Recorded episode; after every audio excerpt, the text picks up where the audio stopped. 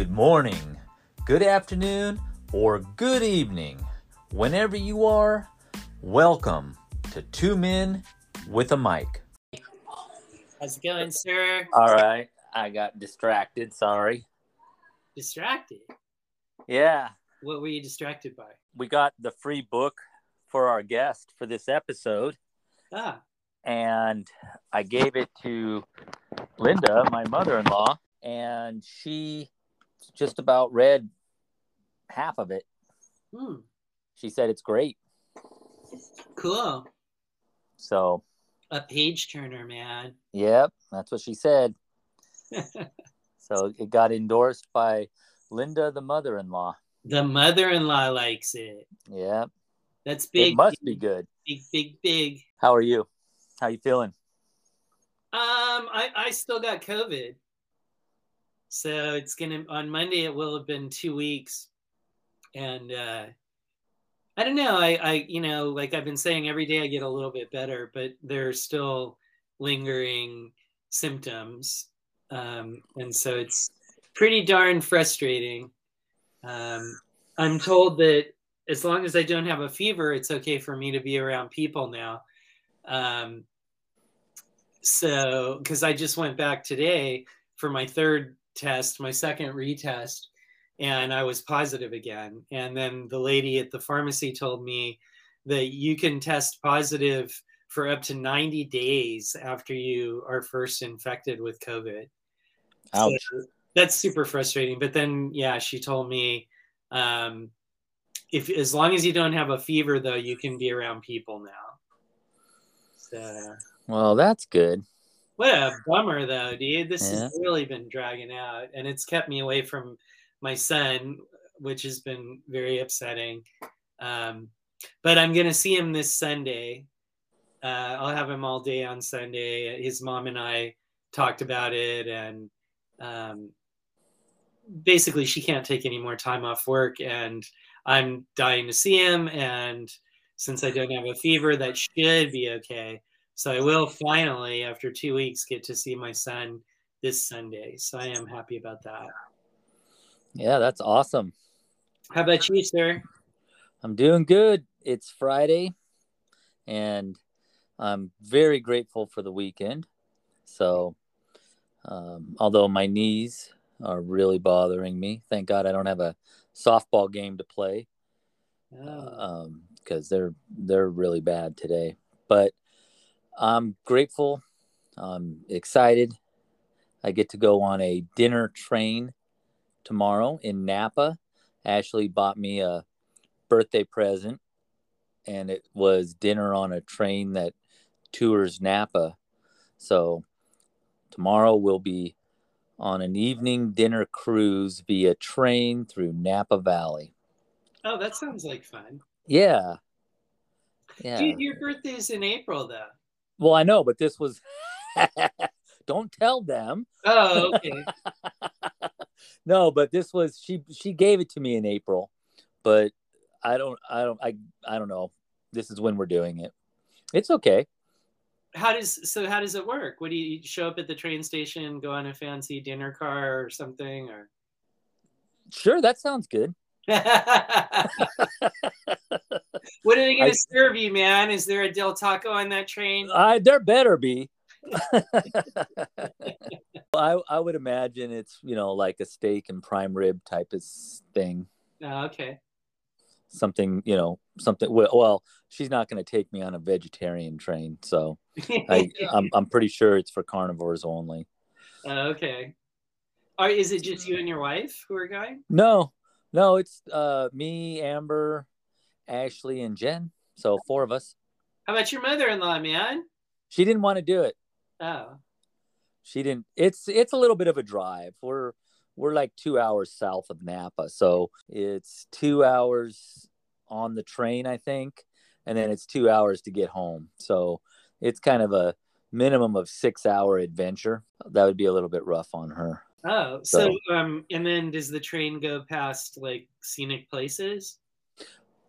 I guess I've never done it before, but I would think that's the whole point. Right. Is Is that- Napa really beautiful? I've I was only there like twice. I think um, Chuck lived in the area for a little while, and so I went there one time or went around there when he lived in that area. He I don't think he lived in Napa, but he lives close. Mhm. And then um, that was the time that I my my dad was in a VA um, community slash hospital that was in Napa or, or right by. You had to go through Napa, I think. So I just have that going from Chuck's house to see my dad um, in that VA uh, housing. It was really beautiful though, uh, right there by Napa. It was um, like a castle. It was it was literally like a Chuck's house was. no. the VA place my dad was had a golf course and and all that. It was an old like military something, and but it was like a you know like a castle almost. It was really cool. oh, cool. But Well, uh, what is Napa though? Is that all vineyards or something? yeah, it's wine country. Oh, okay. Oh, you know what? I did go there one other time. I had to pick up uh for a customer when I was uh, in construction. We were putting in a motorized uh, gate access for their backyard, Uh-huh. and so I had to drive to Napa to pick up uh, the the gate and the motor and all the components. So I drove there one time for that Oh, back back in the day when I was building in San Francisco and Oakland area. oh, okay. Well, dude, So- that sounds like it'll be a lot of fun. What what time are you going tomorrow? Uh, we're leaving around three, I think. So yeah, we're actually, you know, because Ashley wants to get there early. She doesn't want to be late. So yeah, it's going to be like a eight hour tour adventure. An eight hour tour.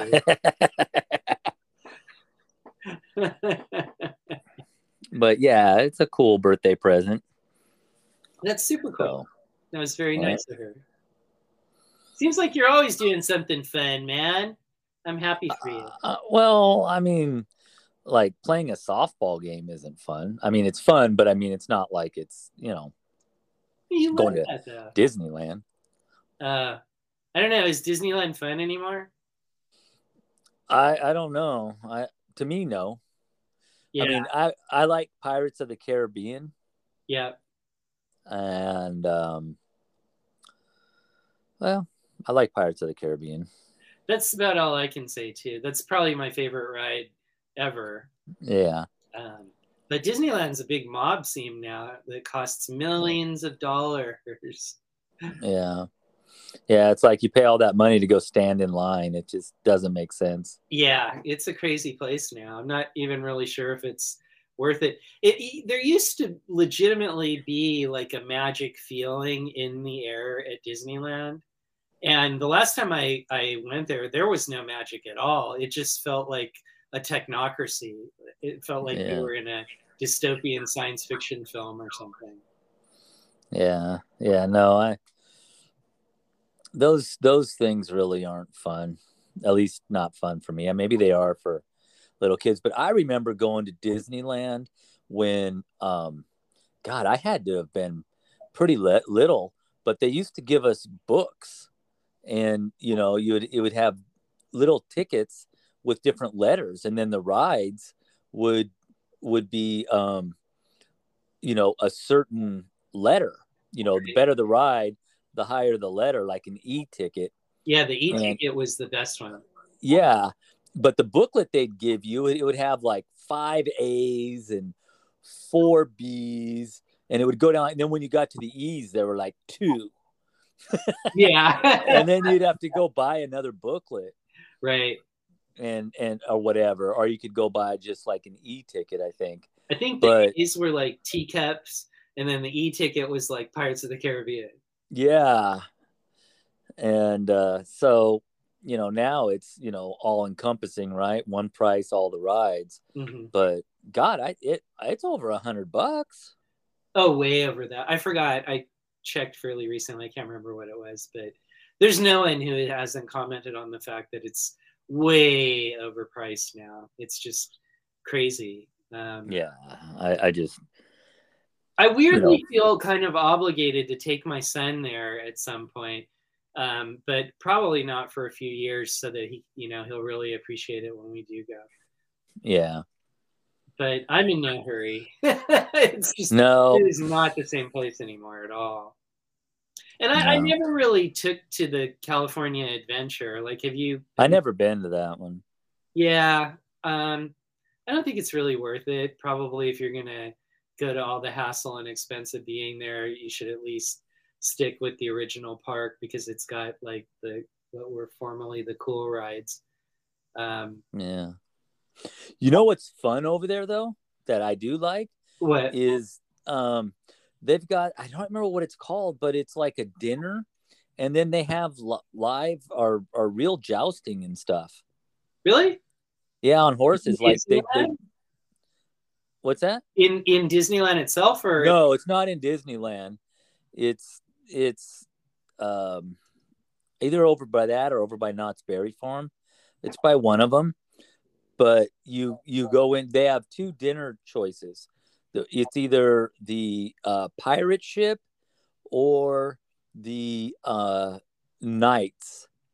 And if you do the Knights one, you get you know you you're you're sitting in the arena like they used to in the 1600s and you know uh, they've got the dirt and they've got the horses and and the jousting and all that right?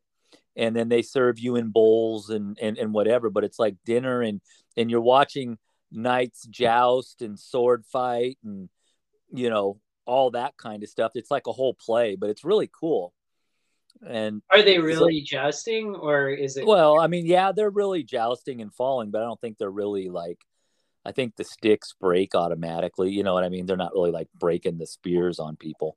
Oh is it wait is it called medieval time? Yeah that's it medieval medieval times. I've heard of that.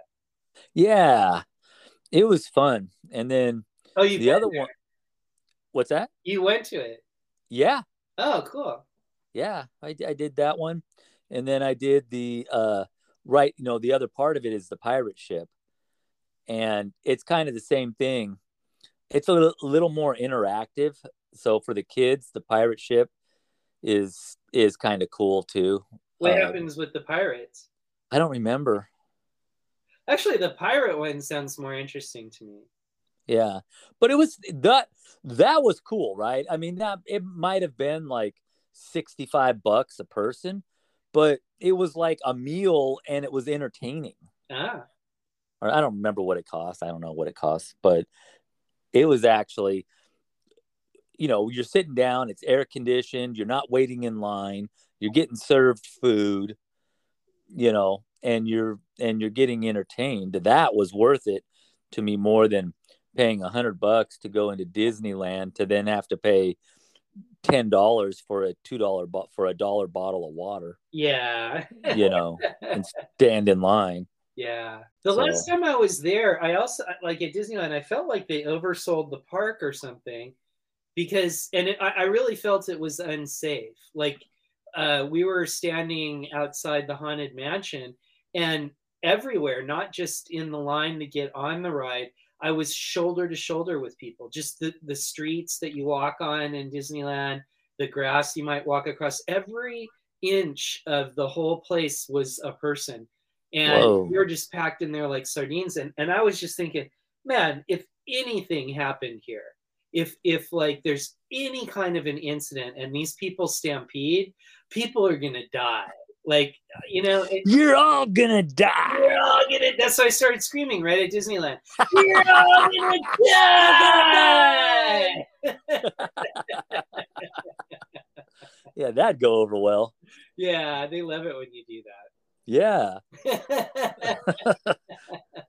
if you want attention, go to Disneyland and say that. Yeah. You'll get all the attention you want. No, it was crazy. I thought I really thought this is actually unsafe. Like the, the and so I don't know. And and now it's been that was a long time ago. Um, but I've not been in a hurry to go back because of that. Probably should just go watch some people jousting, right? Yeah, that's what I would do. Definitely. Hey, oh, I got some good news about the show too. Oh, okay. check it out. Let me let me uh, um, find it here. We picked up some new listeners. Cool. Right, I told you that the other day. So what's cool is we picked up uh, our latest uh, new country is New Zealand. Cool. But the the city in New Zealand is I don't even know how to say it. It's A U C K L A N D. Auckland. Auckland. Yeah. So a shout out to the folks in Auckland, New Zealand. welcome, welcome. Yeah. Very cool. I love these names that I can't say. but and then a, a, another update france just if anybody's keeping score france has well besides the united states but outside of the united states france is now the leading country for listeners in with uh when regards to two men with a mic france has taken the lead you over we- india oh, we have the most listeners in France? outside of the united states Oh. Wow, that's kind of cool. Yeah, it was India, but France stepped up to the mic and uh, has overtaken India. So you know, congratulations, France. Um, out for outside of the United States, you're our number one country, Cool, man. and then you know, welcome New Zealand and the people in Auckland. And um, you know, since you're new to the show, just in case you don't know, you can find all of our stuff at two men with a mic.com. That's the number two men with a mic.com. That that sounded cool, huh? That was like an you advertisement. did. You dot like com. DJ or something. DJ Mitch. This is Wolfman Jack. Remember that? Remember that uh, show? I loved that show, uh, WKRP in Cincinnati. oh, that was a good show. That yeah, about those guys being like- disc jockeys. that was a smart comedy, and it had uh, very fleshed out, three dimensional, amusing characters. It was it was like a cut above Yeah, a, a regular sitcom. I don't know what was going on there, but they they did something right with that show. yeah, that was awesome. It was the whole thing was about a a, a radio station, hmm and it really only took place in you know their set wasn't very big. No, I think it, was just the radio station all the time. Yeah, it was basically the radio station. It was the receptions area, the the DJ booth, and the the manager's office or something. Yeah.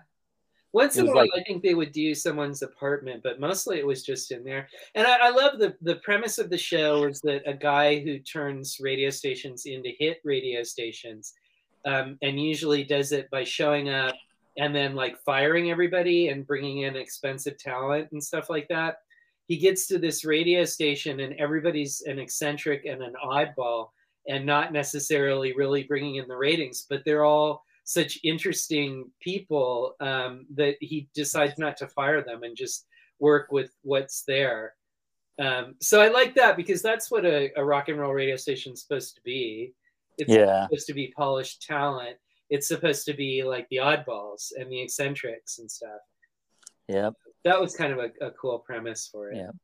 So if there's still any rock and roll stations out there and you need some oddball people, Mike and I are up for the gig. That's right. I don't think there are any renegade DJs anymore or renegade rock and roll stations. I was just gonna say, are there even any rock and roll stations? I mean, I mean, there are, but I, I think they're all um, they're all just programmers, dude. It's it's pretty silly. I think rock itself is dead. I think it's been dead since the '90s. Um, well, there was definitely no rock in the '90s. That that was never. That was. well, I think that was the last of it. I think it petered out in the '90s. Yeah. Um, but uh, yeah, radio stations are it's sad, dude. I mean, um, I kind of like there. There's a radio station around here um, called Jack FM, and I don't think they. oh, I know Jack. You don't know Jack, but that's a that's like a, a recorded like thing. Yeah, it's not really live think they have DJs. DJs. No. Um, No, they don't. I used to listen to Jack. Okay. The only reason I like that is because they play play a variety of stuff. Yeah, Like, but at least they- that way you know the DJs aren't fault uh, spreading false anything because there are no DJs. Yeah, it um they mostly they mostly just stay irreverent and it's like a recorded voice. Um and then they mix it up. Like they they play a rock song, they'll play a country song, they'll play a rap song, they'll play a top 40 song. Um, like they skip around to all different genres. And so I kind of like it for that. Where Yeah. if, if you listen to like KLOS these days, those guys are just zombie robots who just do whatever the deep state tells them to do. Like, you should get a vaccine today. Boy, I have loved my vaccines. And uh, it's just it's just crazy. Like you, you used to listen to a rock and roll station because you would want to hear a rebellious, free spirited DJ and rebellious, free spirited music. And those guys are are just on the take. And then they um they just play the same old music, dude. It's like 30 year old rock. Like you're gonna hear Led Zeppelin, Stairway to Heaven during the day, and you're gonna hear like Rolling Stones. and, and yeah, and only the top 50 from the 80s, right? It's not even yeah, like like unique ones that you haven't heard in a long time because they're not popular. It's Yeah. like the Yeah, same it's- 50 you songs. know, Rolling Stones, Sympathy for the Devil, which is apparently a complete confessional song. um, and then that's about it. I, I, I and then um, here and there, like they'll they'll say, "Oh, here's a new band," and um, like any new music that they're calling rock that I have heard on KLOS has been utter trash, dude. Just like, and it's like those are, those guys are supposed to be the ones that know, like, oh yeah, you know, unknown bands in LA. Like, here's a cool one, and it's not, dude. It's like the most cliched, um, just common, boring, non-entry into like rock that you've ever heard. It's it's really disturbing, actually. Oh, hey, that reminds me. Um, our guest for the episode, right? We were introduced to her from our buddy David. Right? And so I want to give a shout out to Grass Mountain. And a shout out to David. Yeah, and shout out to David because without him, we wouldn't have our, our guest that's coming on today. But what I wanted to say is for everyone out there, so Saturday, September 3rd, from 1.30 to 4.30, Grass Mountain will be playing live and in person at the Cold Springs Tavern in Santa Barbara. So uh, check them out if you can get out there. It's great barbecue. And, you know, even though it's in the middle of nowhere, up in the mountains, and kind of gives you that deliverance feel, you'll be okay. you really guarantee that, Cap? no, but uh, their barbecue's good. You just don't know if it's human or animal. I But did just watch the Texas Chainsaw Massacre 2 again. So I, I have some ideas about what might be in that barbecue. but yeah, check check it out, man. If you guys can, you know, the people from New Zealand, if you know you you have you have enough time, book a flight, fly into you know California, then you know rent a car and at from LAX and Santa Barbara is about two mile two hours up the coast, and then it's about 30 40 minutes into the middle of the mountains in the middle of nowhere down a dark scary road windy road you'll find um, an old 100 year old building with barbecue going and a band playing. All the drinks you want to buy.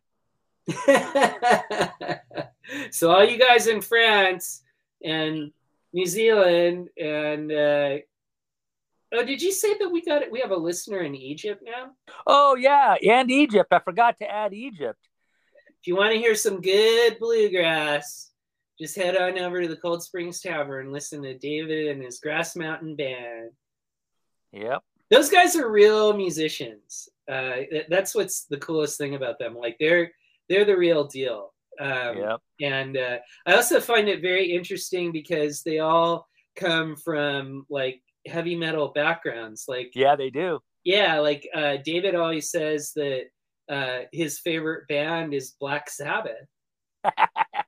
but for some reason they went bluegrass. But they, as they've said, like when we had them on the show in the interview, they're kind of like experimental bluegrass. Like they're sort of progressive, and there's there's definitely like um, huge streaks of rock in in what they're doing. But the cool thing about them is that they're totally real and polished musicians playing organic, real music. You know. Yeah. Yeah, you can hear that whole story in our episode, The Return of Grass Mountain. Yeah. If you want to. And they're actually play live on the episode. So that's pretty cool. Yeah, we got to have them back on. Yeah, maybe. Um, well, they're call, probably preparing for their show. Well, I guess a little bit of time. We'll try and get them on. Maybe Yeah, we'll record something. And you're going to go to that show at the Cold Springs Tavern? Oh, yeah, I'm going. Definitely. Yep, definitely going. Cool, man. I'm to take my daughter to the bar again. Excellent. Yeah, I'll figure it out. Maybe I'll get some of the other, you know, of my kids to show up to the bar and hang out with me.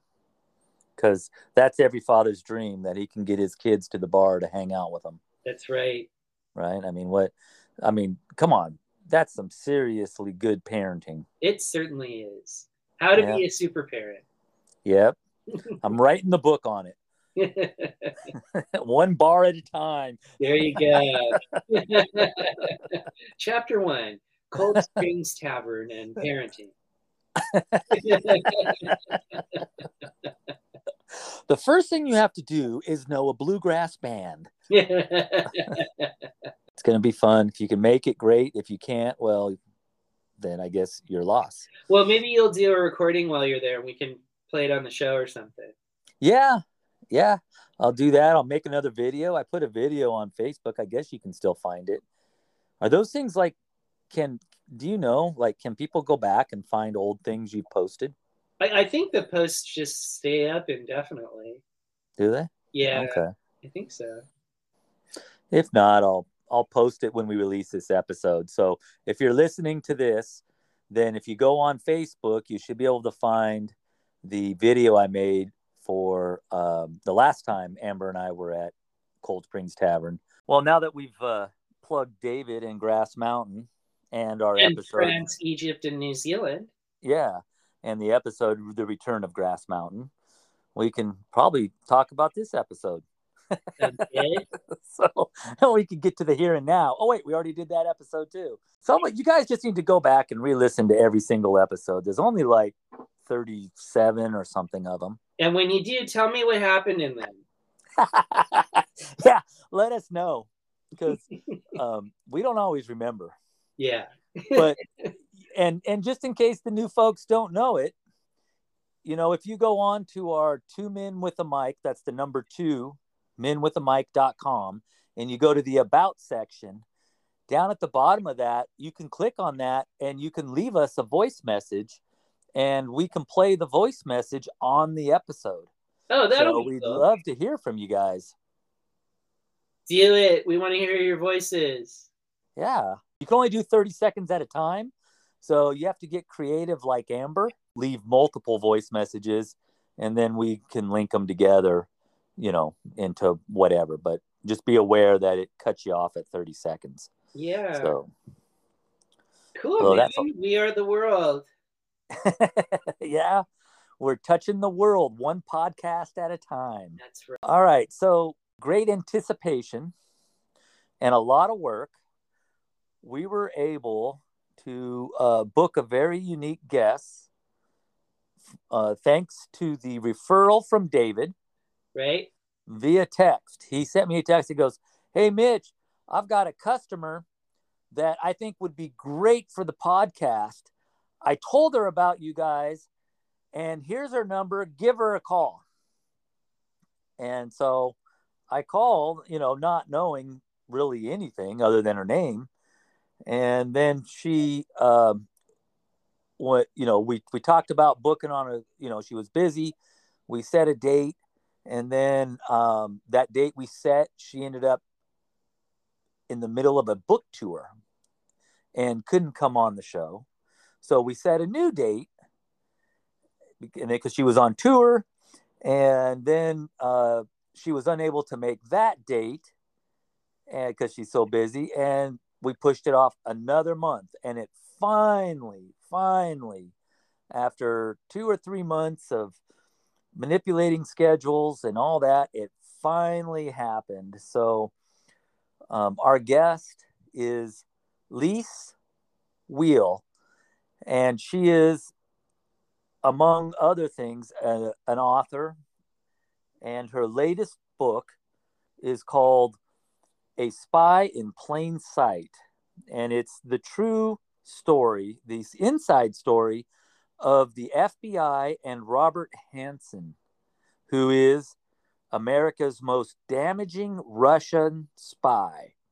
So, Robert Hanssen was an American who decided to commit treason as an employee of the FBI and sell our secrets to the Russians. And there you have it. now this should be interesting, and I think David built her a good pool. Yeah, yeah. From the sounds of it, he built her an excellent pool. Yeah. So, you know, that's the other thing. Actually, if you go to Cold Springs Tavern, you buy a barbecue and a couple of shots, and you buy the band because it's tradition to buy the band a beer. Then once you get David nice, tired, and a little tipsy, you could probably negotiate your pool. There you go. well, I think you were expecting Liz right about now, but that's just not the case. We got Mike and Gowan in the backyard and right. a song of the episode to do still. Say hello. Oh, he says hello. Did you could you hear that? A little bit. he gave you an enthusiastic scream. There we go. All right. Let's get on with it. Let's do this thing, man. The song of the episode is from a movie called The Falcon and the Snowman, which was about people selling secrets to foreign powers. And uh, David Bowie did a song for the movie called This Is Not America, which at the time, I guess this is the 80s, was like this enormous hit. Like you could not turn the radio on without hearing that song, like constantly. Yeah. So it's taken 20 years to get that song out of our heads. Now we're going to put it right back in. it's never going away, man. we're going down. We're going down, dude. It's that song again. I remember hearing it on the radio in our car in the parking lot of high school. Yep. How long did you say that song was? It's seven minutes and 44 seconds long. Bowie is always long winded, though, dude. You think? Yeah. God rest his soul. So, this is not America from the movie The Falcon and the Snowman by David Bowie. Check it out as song of the episode. now we can bring Liz on. All right. Welcome, welcome. Hey there, guys. I'm here. Hello hello. Thank you very much for coming on the show, and uh, Mike and I appreciate your time. So thank you so much for joining us. So welcome and thank you. And you actually um, are. We have a mutual friend. We so do. We wanted to thank. We wanted to thank David for introducing us. David yes. from Grass Mountain. He's he's great. He's the former brother-in-law of probably my best friend here in Santa Barbara, Aaron, um, mm-hmm. who also sold me my house. And, you know, the house just cried out for a pool. And so she gave me David's name, and he did a fabulous job. I mean, it looks fantastic. I was going to ask, how are you enjoying the pool? Oh my gosh! And my daughter's here with her boyfriend staying this month, and they're enjoying it. I, we're we're in there every afternoon. It's just fantastic. It looks like it's out of a magazine. I mean, he did an amazing job. That's cool. He's yeah. a great guy. I've known David since I was 12 years old. Aw. Yeah. Yeah. So a whole 10 years? Has it been that long?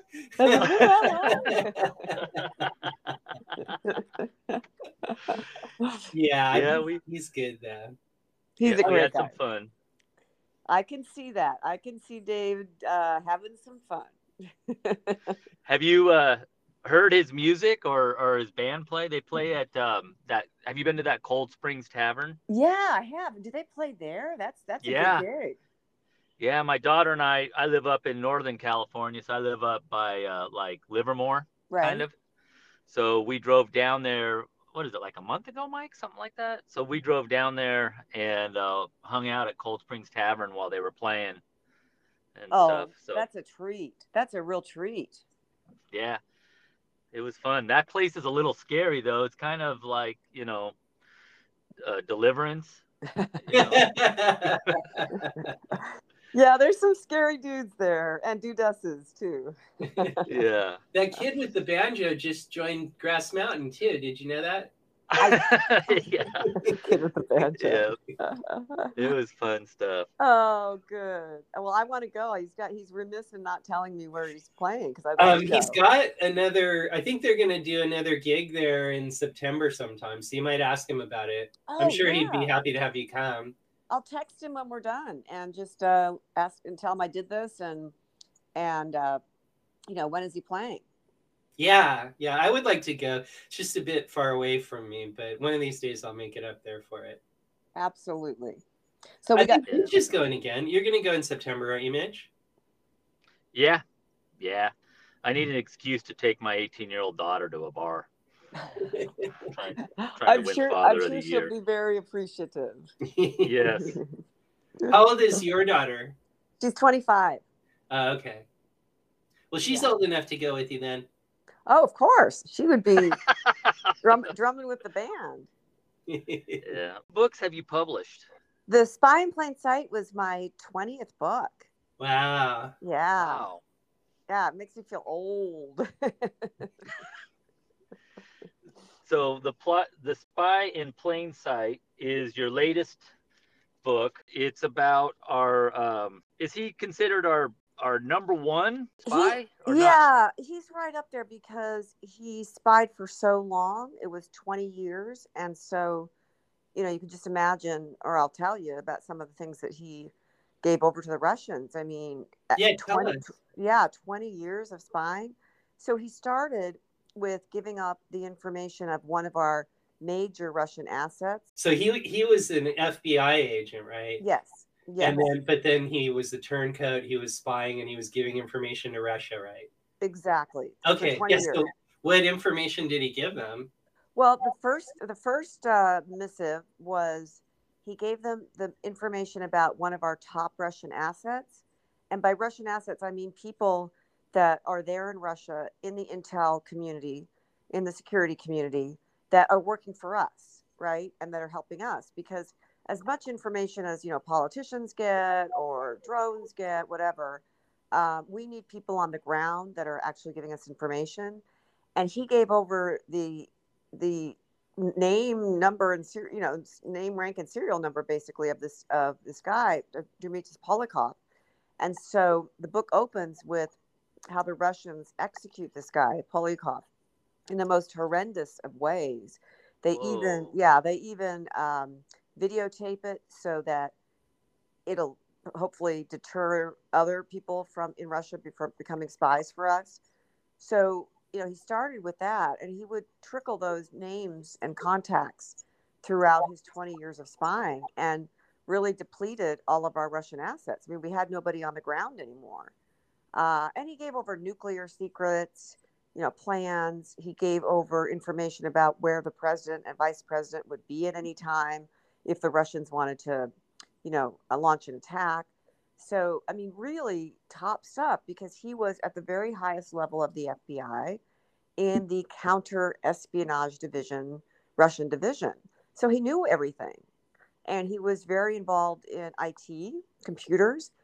And by and large, FBI agents are not really big on computers, and that's not what they do. You know, they like to make arrests, knock down doors, you know, that kind of oh Fun yeah, stuff. the, the, the fun we do stuff. that all right the time.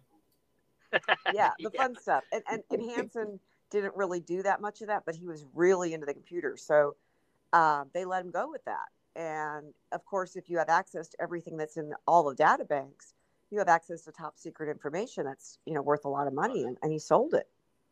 Can can I ask a a, a question kind of backing up on that is Yeah. is what motivated you to pick this topic? I mean, it's um, I don't know. It, it this this is from you know the 80s, right? Was that well, he got caught in 2000? Yeah, he got caught right. 20 years ago, exactly. But I, my dad um, was an FBI agent back in the day, and I'd heard about Hanssen, you know, through him a lot, and about how he was this really black mark against the FBI, and how did the FBI allow that? You know, he was there in plain sight Oh. this all this time, and then I was a federal prosecutor.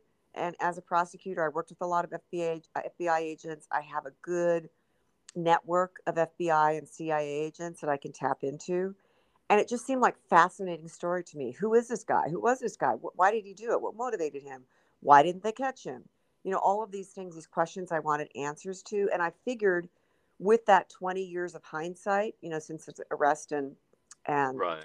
prosecution, that, you know, I could tell I could tell history in a fresher light. And that's what I set out to do. And and I got great information from you know, it's packed full of the book is packed full of firsthand, first source material. That is interviews with all of the people involved, all the people that knew him, the people that went after him, the people that he hurt. You know, um, and so that to me is fascinating because I'm interested in people telling their stories. How um, how was how were they reacting to kind of? I mean, that's this, this is like a scar, right? That Yes. you're that you're you're scraping the wound, you know, picking at it. I'm just curious how what was their attitude? Were they wanting to share or were did you get a lot of resistance? You know, again, my background helped me because being a former prosec- federal prosecutor and having a dad that's in the F- that was in the FBI, that gave me I'm I gave me an entrance to what we call sort of a federal family. I mean, it's sort of a not the mafia; it's the it's the law enforcement federal family.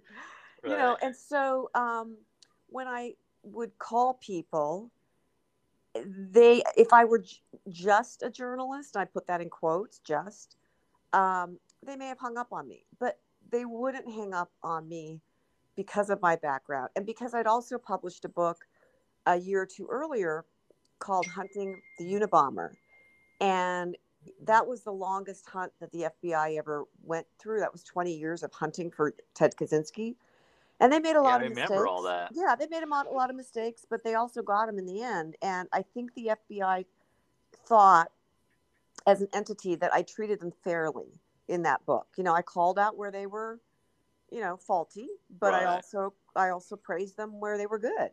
And so I think they trust me, um, which is when you're trying to get interviews and you're trying to get sources, that is the number one thing is is getting their trust. And so I, I got Mike Rochford, who was the main guy um, investigating Hanssen. And from Rochford, because he trusted me and liked me, he gave me other names, and I could say, Rochford said, you know, I should call you. See that kind of thing. You know, you know how to play the game.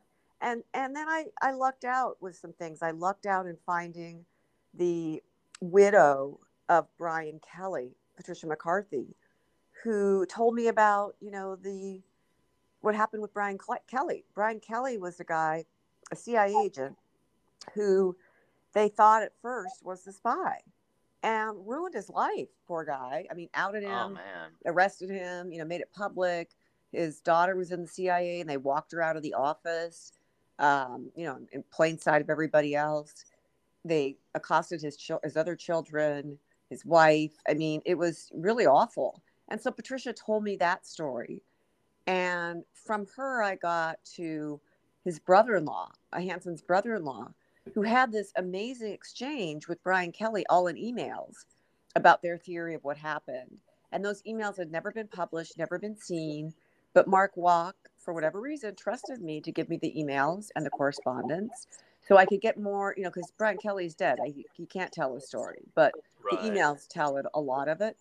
So I was just able to get to sources. Uh, I got to his psychiatrist uh, who talked to me about motivation and who Hanssen was. And, and, you know, the guy had seen him a couple times a week for two years. So that gave me a different insight. Oh, and then I got his best friend, Jack Hoshauer, who um, agreed to talk to me. We did several Skype interviews, and he still cons- considers himself his best friend. So through Jack, I got you know what he was like as a kid, what his growing up was like, all of that. So the book is is really based on all of these amazing firsthand sources I was lucky enough to get, and and most of them were were gotten, of course, during the pandemic. So people had more time on their hands, and that helped me too. Yeah, that was good time for writers, right? Yeah, exactly. touched on something I was going to ask you about because you said you met with his psychiatrist and you and so you got insight into his motivation. I'm wondering what what is his motivation? Why did he do that? Well, a lot of things. I mean, first, of course, is money. Um, Hanssen was a devout Catholic. He was married to Bonnie and converted to Catholicism. He wanted all his kids uh, to go to private schools, Catholic schools. And when he was transferred to New York from Chicago, he decided to live in a very fancy suburb, Scarsdale, um, and you know buy a very expensive house. So he needed money. I mean, and I know you can't afford that, right, on FBI salary. When my dad, my dad was in the FBI for a long time, but when they tried to transfer him to New York City, I I was little. My mom was working on her PhD, and my dad said, my dad said, I'm going to I'm going to quit. He became a federal prosecutor um, because he said I can't afford to live in New York or environs and support my my family. I'll have to be you know commuting a couple hours a day, and I don't want to do that. But Hanssen, you know, got this fancy house, so he needed Did money. nobody notice that? Well, that hence the title of the book, "A Spy in Plain Sight." He's like, But- hello. yeah so so money was a big motivator but i don't think that was all of it. It was also and this is confirmed by his psychiatrist he he's the kind of guy and we all know people like this and they're so darn annoying that is the smartest guy in the room right? He has to know everything about everything. He has to be smarter than you.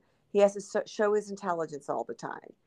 And that was Hanssen so when he got into the FBI and they didn't like, you know, fall over uh, his feet and kiss his feet, he thought, I'm not appreciated. So he's got to be the smartest guy, doesn't feel like he's appreciated by these FBI agents who he doesn't think is, are smart as he is. And meanwhile, the Russians, when he approached them, by the way, he approached them. They didn't even come to him. They, he approached them. They Wow. were flowery letters and lovey-dovey, and you're our best friend, and you're so smart, and you're so this and that. So he, they, they got his number. I mean, they knew how to pamper him and coddle him, and he wasn't getting any of that in the FBI. And then from Jack Hoschouer, another motivation could have been that from a very young age, he had this sort of James Bond complex, right? He he loved everything James you don't know anything about that. about that. Nothing about that. Wanted the cool gadgets and the and saving women and all of that. Meanwhile, though, in real life, Hanssen is kind of a nerd. I love nerds. Nothing against nerds. I'm a nerd, but he, he was a nerd and all kind of dour expression. Wasn't socializing. Didn't socialize well with other people. Um, wore black when he was in the FBI all the time, so they called him the mortician.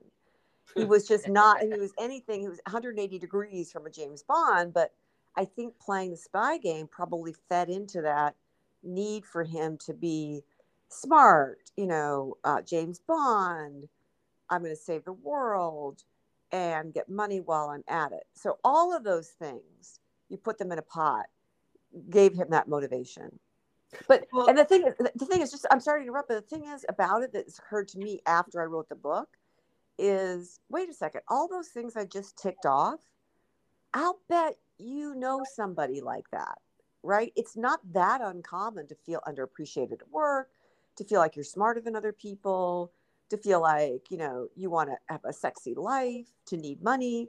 I mean, that's a pretty, these are pretty common things. It's Yeah, just, that's every day for me. Right. but, but see, the difference is, In I between kicking down doors. uh, yeah, yeah. The difference is, I doubt you have access to top secret information that can hurt the United States, right? I mean, that's the difference. Well, I mean, did he want to hurt the United States or the FBI? Did he feel he was exposing anything about like our country or that organization? Like, did he have some kind of moral high ground at all? I think he did. I think he rationalized it. You know, this is via his psychiatrist talking to me that because he would be like, well, you know, by giving over this information to the Russians, I'm just showing them our weaknesses and we will we will shore up our weaknesses. You know, we'll get better because of this. Mm. I mean, it's ridiculous. It's it's it's stupid reasoning, if you can call it reasoning, but I think that that's how he thought, right? We don't Mhm. I mean, I wouldn't agree with it, but to understand the way he thought and he compartmentalized. The other word that the the psychiatrist used a lot was he compartmentalized things. Right. Like he could be this devout Catholic and he could say the Russians are godless people and they're commies and all that.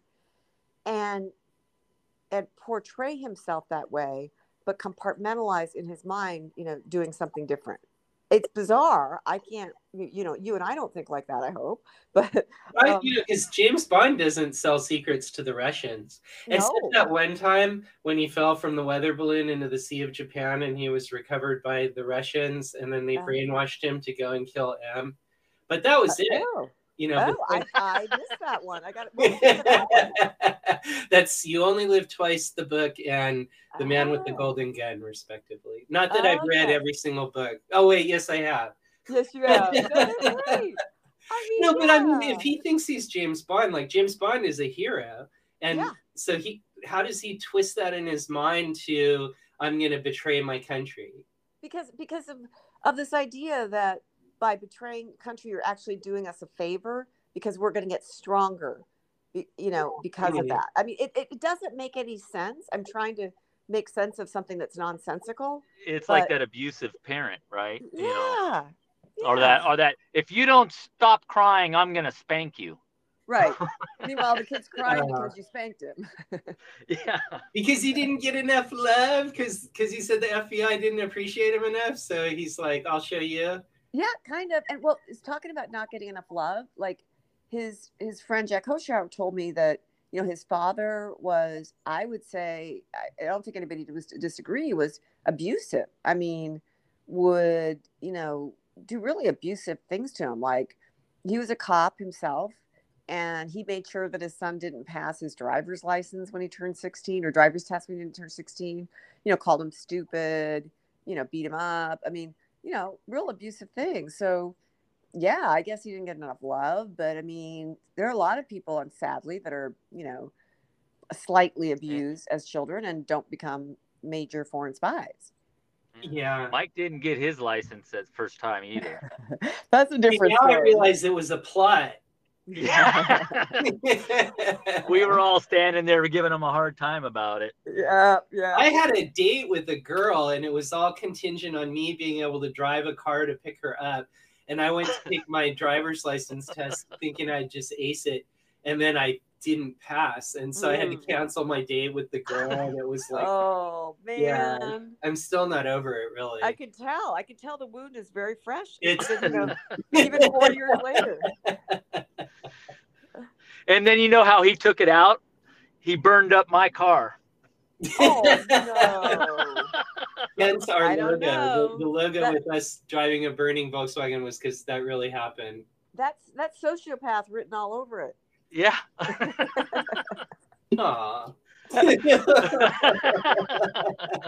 I'm getting a little. I'm gonna blame it on the DMV.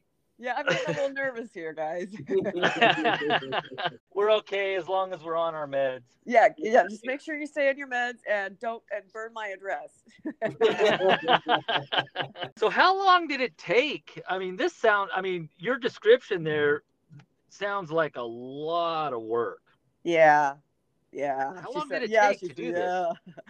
It took from beginning to end um, two years.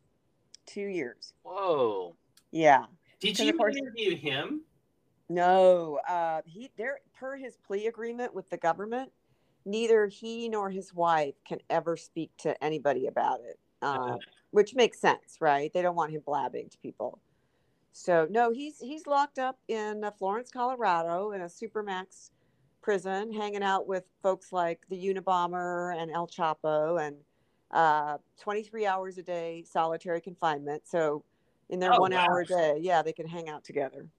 20 years of being in solitary confinement. Yeah. Oh my gosh. Oh, I'm not crying. I'm not crying for him though. Smallest violin in the world is playing for him. Please. Well, yeah. so do we know exactly how many lives he he took by doing this, or do they not have a number? I don't think they'll will ever really know. I mean, you can count, say, like five, um, and then I think they put the information that he sent. You know, gave them over the years to about ten billion dollars, ten billion dollars worth of information. But, but you know, it's hard to quantify, and especially for the lost lives. I mean, you can't really put a price on that, right? How, so that- how did he contact them? And then how did he deliver the information to them? Well, his first contact was a letter to this guy named Cherkashin, who became his handler. And he basically just said, you know, I'm a guy. I didn't say that he was an FBI agent. Didn't didn't give his name. They never knew who he was actually until he was arrested and found out with the rest of the world. But um, he said, I have information. And like I said, that first information was about this major Russian asset. They verified it, and they were off to the races and they con- so the, all the con- communications were via letter. Um, and then the drops he Hanssen himself would dictate how the drops would happen. You know he would there would be i mean very rudimentary like a, a local park. Um, if you put a signal you know a tape going vertically that meant he'd made the drop and then they'd come and put it horizontally meaning they'd given him the money. Um, so it was very low tech but it worked. Low tech worked Did they get all the money back from him? Uh, us you mean the us government? No. I mean he'd spent a, a lot of it. Um nah. I don't think they recovered much at all. Didn't he have a daughter, or was it just his wife? well he had a, he had a couple of daughters um and they're they're really were, were out of it. But the wife you know it's really interesting with the wife because she early on in his spying career if you want to call it a career um she saw some money in like a sock drawer and just cash, right? And so she thinks he's having an affair and he's using that money to fund his mistress. So she confronts him. Yeah, she says, What's this, you know, Bob? And he says, Oh, no, no, I'm not cheating. I'm just spying for the Russians. oh, well, that's okay. Don't worry, babe. It's all It's good. all good. It's all good. It's all good. So they're being devout Catholics. Bonnie says, let's go to the priest, and the priest will tell us what we should do about this. So I sound like I'm starting a joke. So they go to the priest. a double agent and his wife yeah, yeah. a priest in a bar. And a priest in the bar. and and the priest says, um, okay, spying equals bad. You know, don't do that. But I'll absolve you if you just give over the money that you've made so far to the church, which Hanssen does and goes on his merry way. Uh, wow. yeah, yeah, it's bad. And so um, we don't know what Bonnie knew after that. You Mhm. know, she was always given money in cash for groceries and purchases and things like that. Her her budget, you know, was given to her by Hanssen in cash. They lived in, like I said, in fancy places, both in New York and in DC. Um, but we don't know that she actually knew he was spying after that first escapade with the priest. Um, she was interviewed, you know, obviously many times by the FBI after he was arrested, and they did not prosecute her. And and that was, you know, Hanssen said, "Look, I'll do anything, just don't prosecute Bonnie." You know, at the end, he showed a little bit of love for her. How how did the bust go down? Like, how did they catch him and stuff? Oh, it's really dramatic. So this guy Rochford that I mentioned earlier to you, Mike Rochford, FBI agent, Mhm. he um, kind of woke up one day. He was in charge of all the Russian assets, and he's like, "Oh my gosh!" Um, he said he swore. It's, it's, I, I actually use swear words in the book because I have to because they're FBI agents. But he says, "Oh my gosh, um, we don't have any assets anymore. I mean, they're all dead." So somebody from the inside must be tipping them off. I mean, how else would the Russians know who these guys are? And so they started an investigation, an FBI investigation. They got a bunch of people together and put them in the vault, like this, you know, windowless place where they could run a matrix of to see who was in it. They, and I call them the vault people. Actually, they call themselves that. They call themselves that. And they were tasked with, you know, academically, mathematically trying to figure out what agent, whether it be CIA or FBI, could have had the intel to give over to the Russians, you know, all of the time. And so they started this matrix.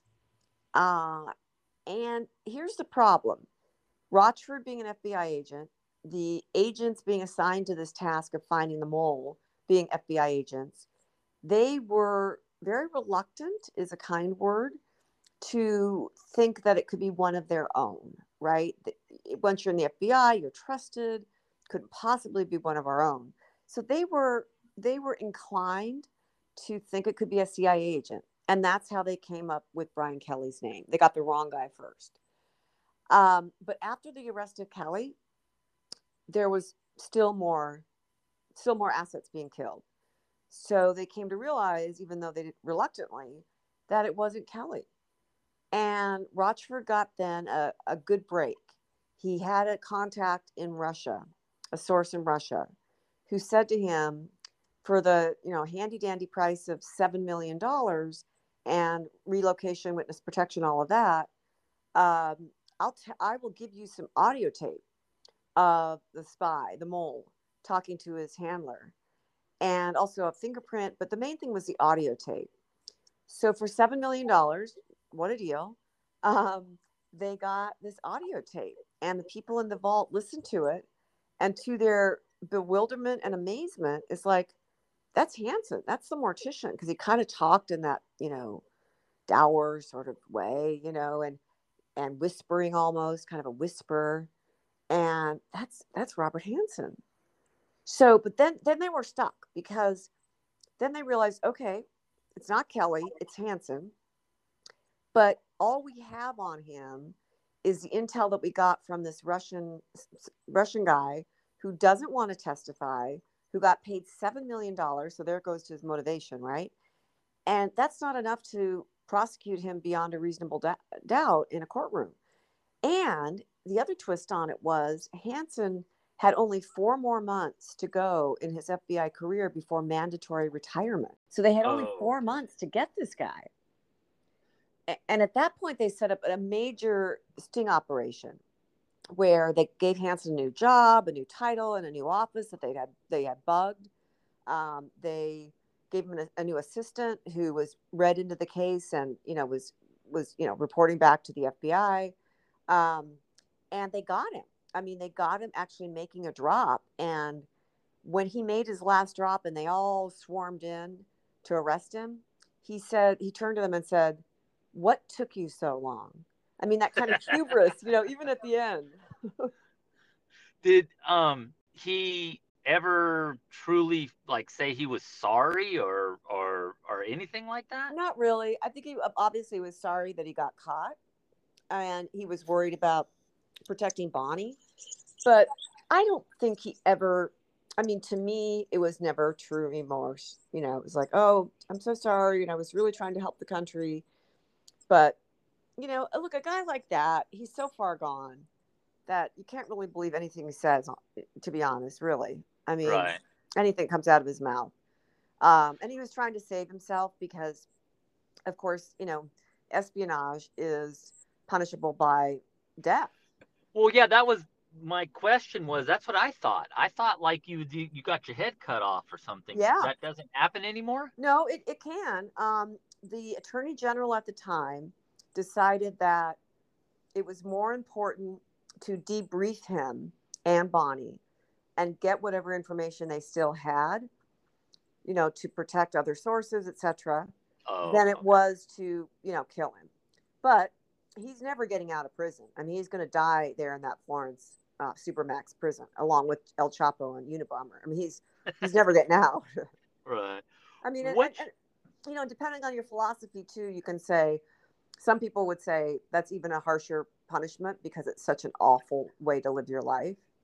Yeah, yeah. Mike and I were talking about that in our last episode about, you know, if someone hurt our kids or something like that, would you want to kill them or Yes. would you want to make them suffer for like, like kill them and bring them back and do it again? I'd want to make them suffer and then I'd want to kill them.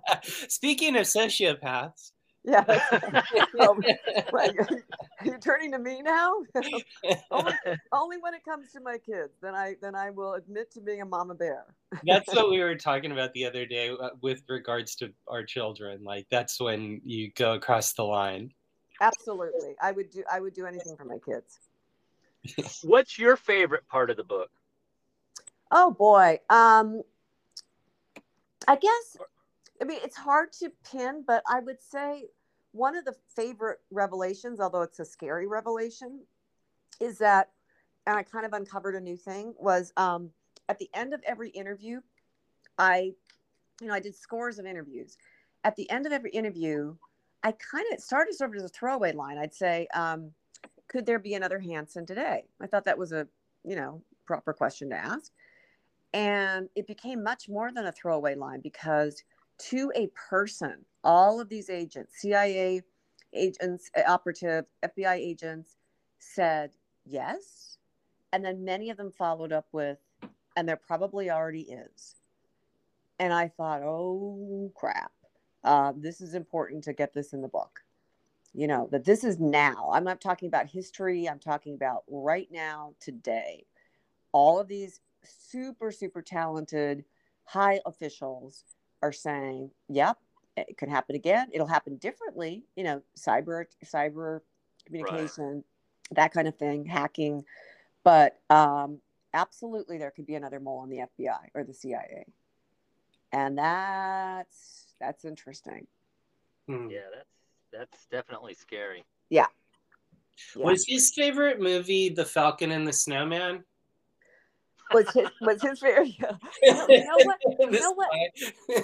You know what was weird? I know he knows that movie. Yeah, no. Hoschouer told me about this movie, and now I'm forgetting the name of it. It's an Italian movie that I watched, and it's just the weirdest thing about a double agent and him getting away, like the twists and turns.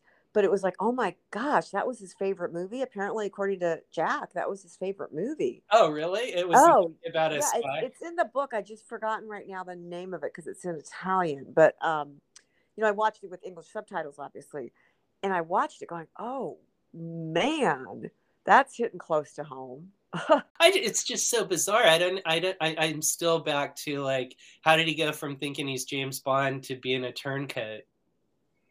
You know, people are able to rationalize, and again, we know this in our own lives. People are able to rationalize amazing things. You know that they think that they're actually doing something good, or you know, it's it's crazy to to us because it doesn't make sense. But you know, having been a, a prosecutor f- for a while, um, okay, here it is: investigation of a citizen above suspicion. I'll, I'll get back to your question, but that's wow, that's quite a title. Yeah, investigation. Uh, this is translated, written and directed by Elio Petri, Hmm. um, winner of the 1970 Oscar for Best Foreign Films. One of Hans, once of Hans' favorite movie with many echoes of his own spy career. That's on page 287 of the book. Hmm. Yeah, it's weird. But anyway, people are able to rationalize amazing things in their life. People, you know, cheat, steal, uh, bribe, kill, and they're they're able to rationalize it. And Hanssen's no different. Yeah. So th- he's done though. Like he'll never Yeah. get out of jail, right? No, no, he's in that Florence Supermax uh, for the rest of his life. They debriefed him. They thought that was more important than executing him. And yeah, he's in 24 hour or 23 hour a day solitary confinement. So he will he will never get out. There is no possibility of parole for Robert Hanssen. A good Does he get to watch TV or anything? I think so. I think in that one hour a day he does, and he gets to see his wife. I think she's she's visited. I don't think anybody else. Everybody else I talked to said no. They nobody's visited him. Is he regretful? Like, did is he remorseful about it? Like, I made a mistake, or or is he just? I I think the remorse is all about getting caught. You know, Oh. and and that's so common in criminals that they their their mindset is just oh man I got caught. And yeah, that's what Mike bad. and I thought every time we got caught. I know. and then you just got to figure out a better way to commit the crime. Well, that's what we did. Yeah, Exactly.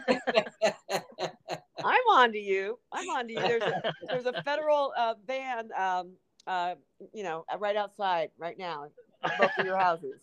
I was just gonna say, should we be telling a federal prosecutor about this? Yes, tell me everything. Yes. and when did you rob that bank? oh, that was years ago. yeah. Oh, okay, no worries about it then.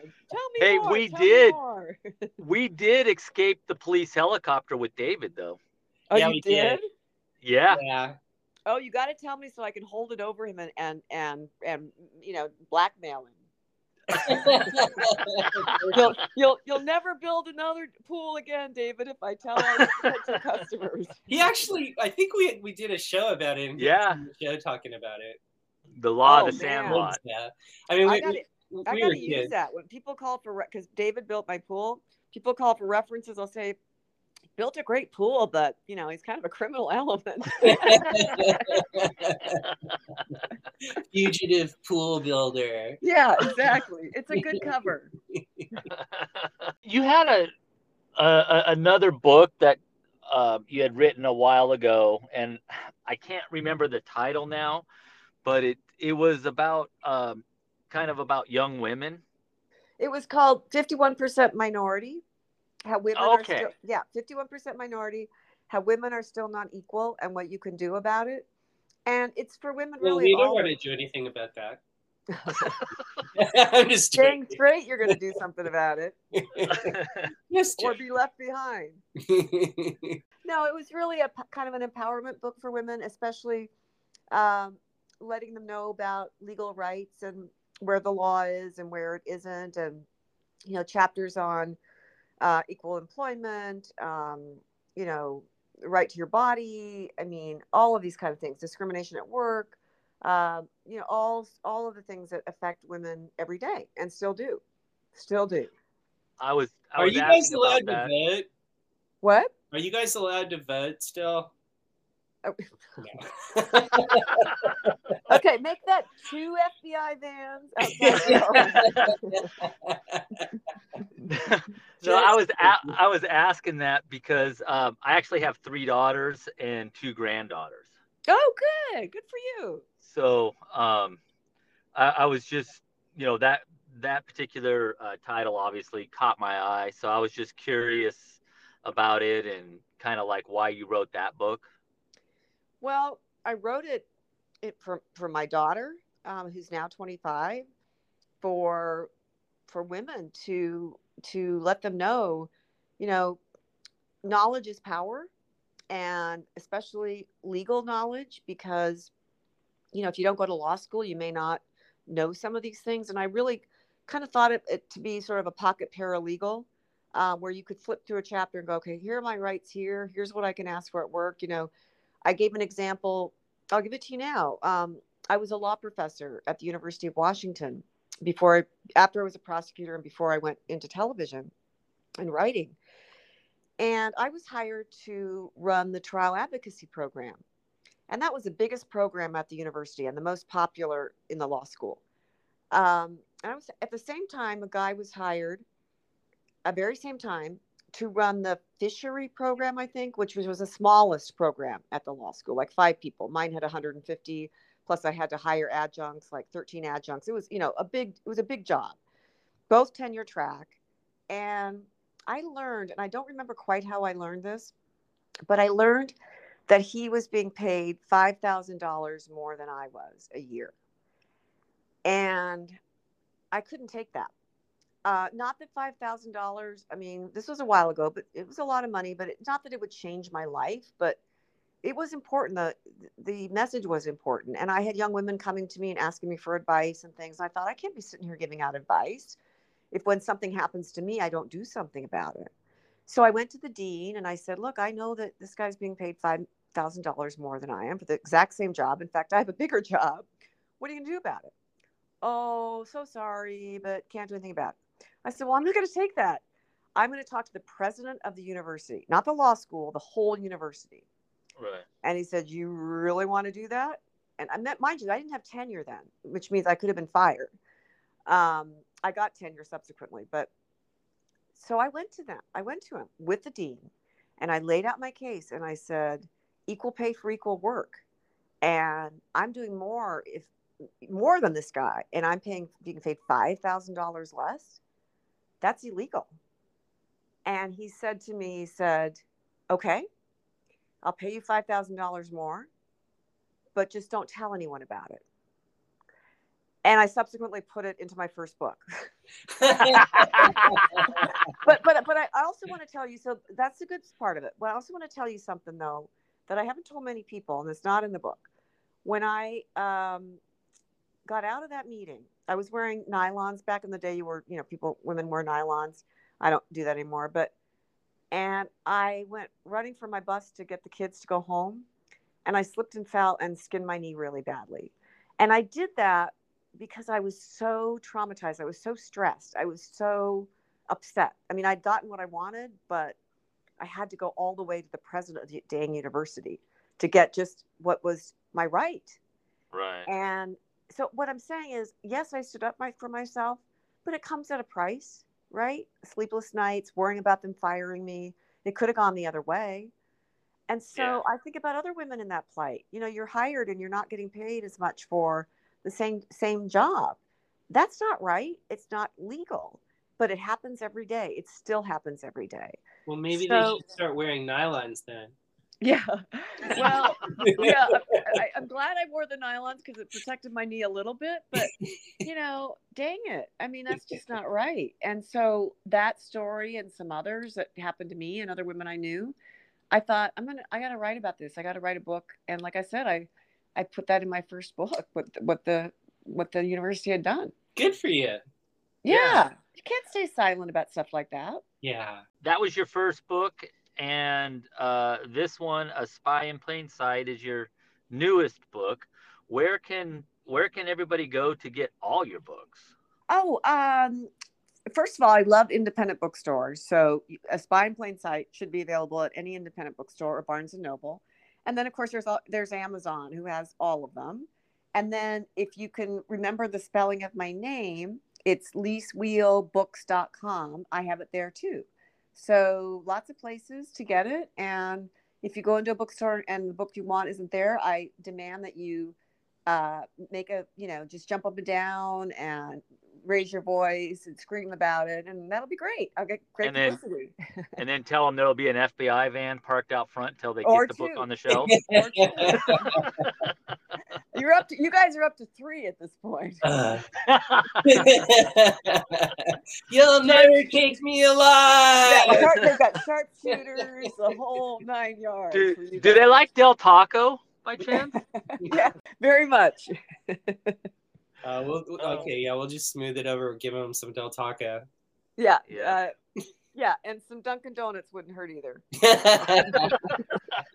we really thank you for your time being on the show and and talking to us it was really enjoyable we thank you very much for uh, hanging out with us Oh, good. And and and I had such so much fun. And good luck with your daughters. You know, tell them to always follow their dream. You know, as Joseph Campbell said, follow your bliss.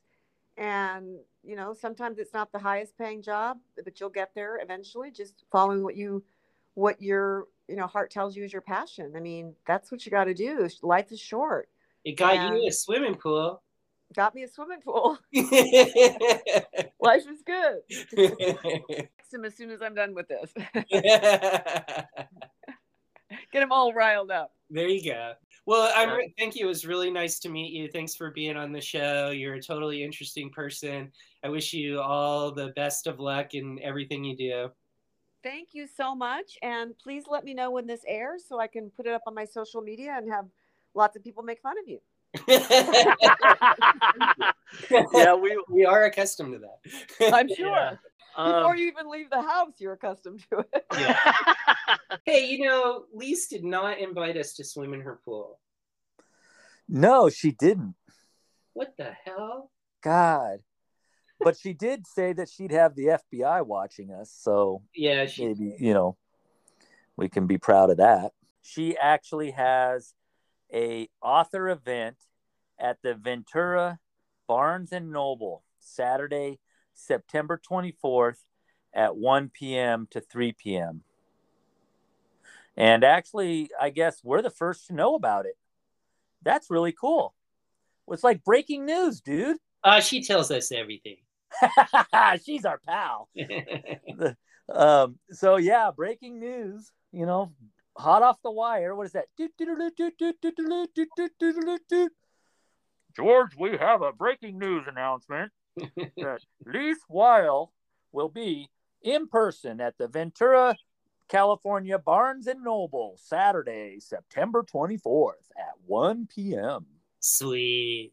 We're like real reporters, people. Wow. We're Yeah. like working journalist. Yeah, with breaking news. Breaking news. Breaking news. news. It broke.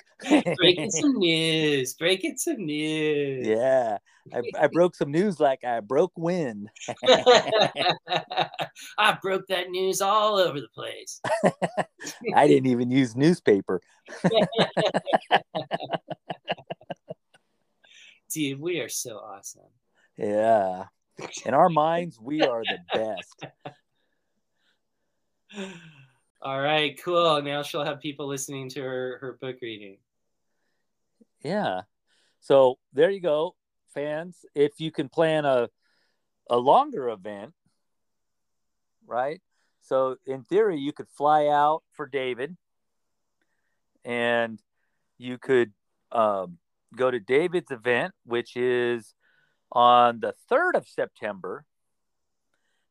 Get hammered, lose yourself in the forest, and then after about 20 days of being lost in the forest, you could come out of the forest and go to Liz's book signing. That's right. See? That's a we just planned the most awesomest uh, vacation. So cool, dude. Yeah. And you could like live off the forest and like eat nuts and run from bears and, you know, get hunted by mountain lions. And as long as, you know, the family from Deliverance doesn't find you, you'll make it to Liz's book signing. They're easy to avoid. You're always going to hear that banjo. yeah. Run from the banjo. If you except for when Grass Mountain's playing it, then you're safe. Yeah, run from the banjo. If you're ever in the forest and you hear running water and a banjo, walk the other way. yes, exactly. Walk the other way. And if you guys don't know what movie we're referencing, it's with Burt Rental Reynolds. Burt it- Rentals. oh, Burt Burt Rentals are when you burn up the moving van after you're done with it. oh yeah, that's right. But I'm a wordsmith, man. Get the hell out of my way. Stand back. But yeah, it's the movie Deliverance with Burt Reynolds in it. yeah, it's actually a great film. Yeah, great banjo playing, but it makes you fear the banjo the rest of your life. Yes, it does. Definitely check out uh, Grass Mountain and then Liz Wiehl live at Barnes and Noble. So, hey, I, I got some breaking news for you, Mike. Oh yeah. Yeah. So we're all excited because Ashley has a new boyfriend. Oh, she does. That's good. You don't like? yeah, yeah. So we're all excited about it, except for um, he doesn't live in the area. So you know, good and bad stuff from the parent side. That's good because he's far away. But here's the sad part. She won't tell him about our podcast. She's afraid we'll scare him off. She said, I don't want to explain to him that I have a crazy stepdad and uncle. I don't want to I don't want to have to explain that. What is his name though? His name is Chris. I'm not allowed to be friends with him on Facebook either. Really? Not yet, yeah. But don't do it. Don't we're not allowed. So don't you dare um Well, I think so. I don't know. Maybe it's like say, like secret Facebook algorithm, and there's nothing in it. But like when you're on Facebook, there's like a section that pops up and it says people you may know. Right. Well, yeah, that's because it's that whole six degrees of separation.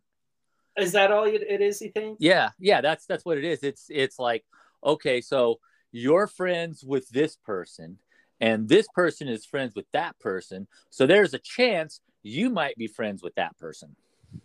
Okay, maybe that's all it is. I I always assumed like, oh, I wonder if those are people who tried to visit my profile. No, no, Okay. it's it's it's not that. Um, it's that um, it's because you know someone. It even says that who they're friends with, but Well, Yeah, that- we have I to- we have to- know, and something like I, I was like, well, who's that guy? And and then I, I think I hovered over like, and then we have one friend in common, and it's Ashley.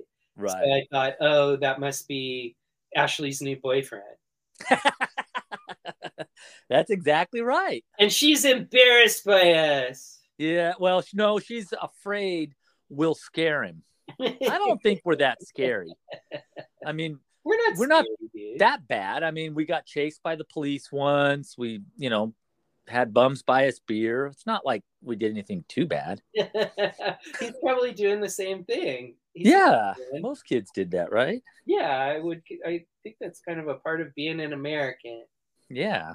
you got to pimp beer.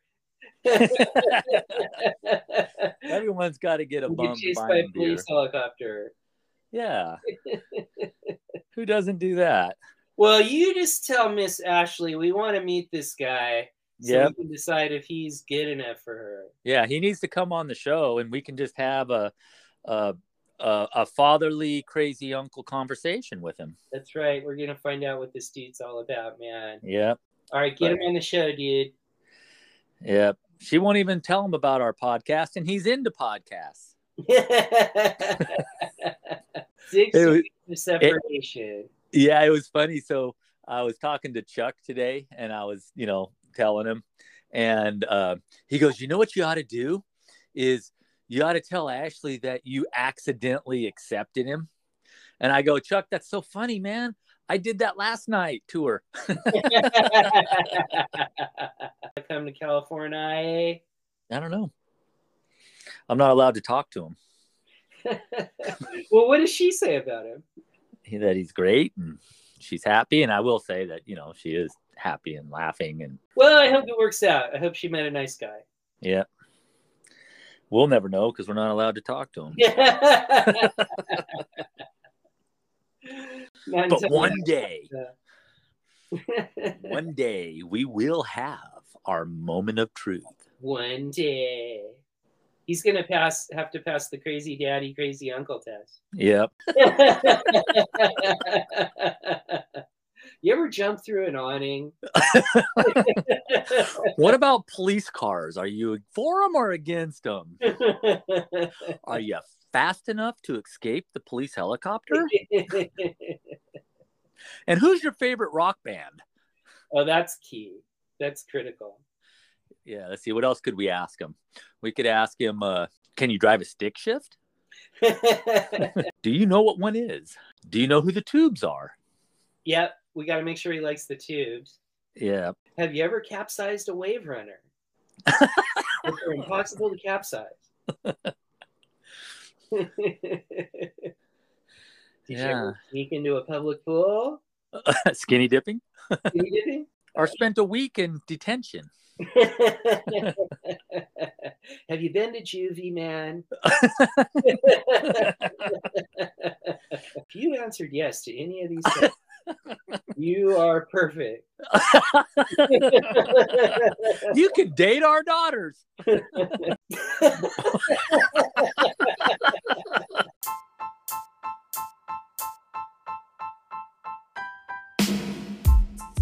Two Men with a Mic is produced at Close on a Hanger Studios. You can reach them at the number two menwithamic.com.